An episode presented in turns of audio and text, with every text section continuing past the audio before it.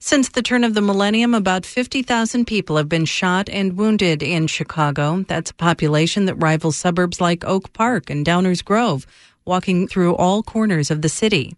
Some are thriving, some are struggling, but all of them are marked for life. As part of our series, Those Who Did Not Die, we are bringing you the stories of some of these shooting survivors. Today, WBEZ's Patrick Smith brings us the story of 31 year old Neil Snowden. Snowden was shot this past summer right by his home in Englewood. It doesn't make any sense to me, but Neil Snowden blames himself for getting shot. He was not the intended target. He says people in a car driving past were aiming at a man in the lot behind him. He was collateral damage. Still, he says he needed to be more alert, aware of potential danger. That night, I wasn't alert at all. I was too comfortable chilling with my family, really like too relaxed, and I wasn't not paying attention to the fact that I'm in the middle of a war zone for real. His neighborhood, Englewood, sees a disproportionate share of the city's gun violence. Snowden told me the story of his shooting, standing on the porch of his apartment building near Sherman Park on the south side, just steps from where it happened. We had just left a, a party from my family house out west, and we we pulled up over there. He points to the street that runs along the side of his apartment building. He says as he was getting out of the car, he was looking at his phone. You know, you take pictures at the parties and stuff like that, so I was giving my homies some of the pictures instead of paying attention.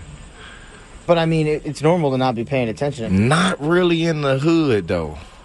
So like I really take full responsibility of what happened to me because I feel like I should have been paying attention though because I know better.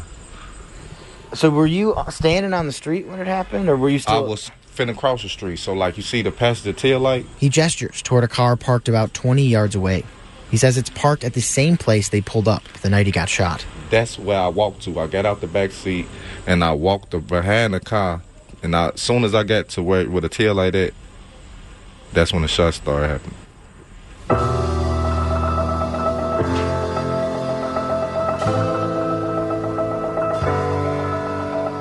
The first shot hit me in the back of my head. The next shot hit me in my leg, and I hit the ground.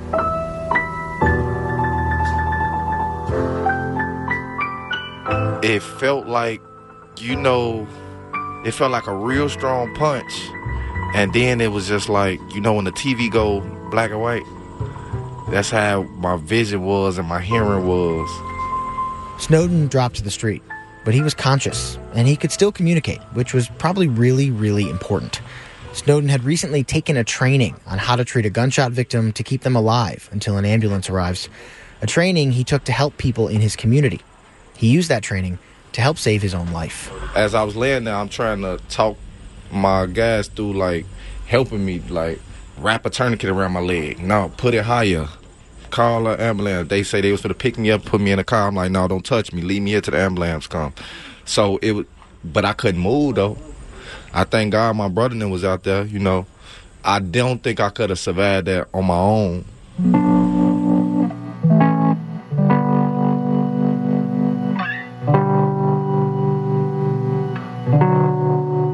The ambulance took Snowden to the University of Chicago Trauma Center. He says on the way, paramedics asked him with astonishment how he knew what to do. Then they asked him if he knew who shot him. He doesn't. I kind of don't want to know. Knowing that I know that it wasn't for me is just enough for me. Like, that I know that I just was caught in the crossfire is good enough for me, you know? I don't want to have to dwell on the fact of what happened or who did what. I don't want to have no type of animosity towards the situation. You know what I'm saying? Snowden spent about two weeks in the hospital. My leg was real messed up. I was in pretty bad shape. I didn't think I was gonna be able to walk again. He points to the back of his head. The bullet's still back there and everything. They couldn't get the bullet out. Can you feel it right now? Yeah. Like you just kind of always have this lump in the back of your head? Yeah, but I'm not sure if they're gonna ever. T- they might take it out. They say your body push stuff on foreign objects out, so you know they might could get it out. Snowden downplays the bullet in his head. He's kind of the king of understatements. He says the worries about not being able to walk again were stressful. When he talks about the pain of being shot in the head and leg, he uses the word uncomfortable. His two week stay in the hospital, uncomfortable. And the persistent pain, five months after the shooting, real uncomfortable. Like just sleeping, my, my nights, real uncomfortable trying to lay down and sleep. And it's not just pain. For his whole life, Snowden has prided himself on being an athlete. I'm a Jesse White tumbler. I play basketball, baseball, swim. I, I like boxing too. I definitely won Golden Gloves. How old was I? Like 12. Snowden is hoping to get back to full strength within a year. For now, though, he's in physical therapy. Someone else has to drive his car because of the injury to his leg. The hardest parts are when he forgets about the injuries, thinks he can move like he used to. I have to remind myself. And I just, my man don't, like my man think I could do it, but when I get up to try to do something, I can't move as good as my man. You know, just getting out the car just now, I think I could jump out the car real fast, but once I throw this leg out, this leg it drags. So it's it actually hurt when I do stuff like that. If I don't take it easy and operate like I'm crippled.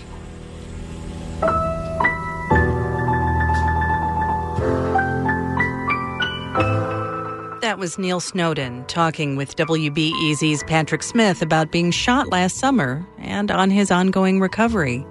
Snowden is one of more than 3,300 people wounded by gunfire last year in Chicago.